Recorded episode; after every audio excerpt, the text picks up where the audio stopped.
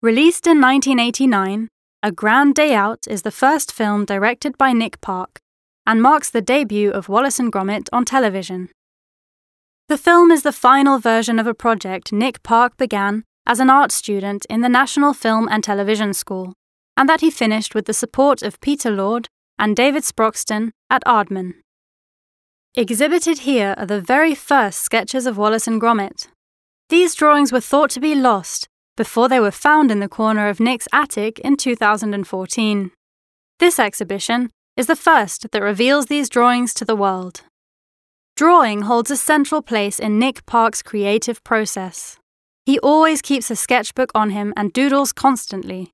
He explains that drawing is a way of accessing ideas, a starting point for all my stories and characters.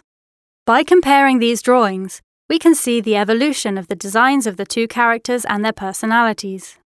In the first sketches, Wallace is portrayed as Jerry, a postman with a moustache and who lives in a mailbox, while Gromit is shown in extravagant postures and with a large toothy smile, a far cry from the quiet partner who only communicates with subtle facial expressions and body language.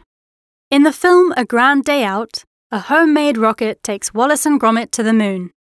Inspired by Victorian period technology, the rocket is made of metal and rivets, just like the ones found in H.G. Wells or Jules Verne novels. It is also a homage to the rocket in Tintin comics by Hergé. This rocket is the first in a long series of crazy contraptions that are emblematic of Aardman's universe.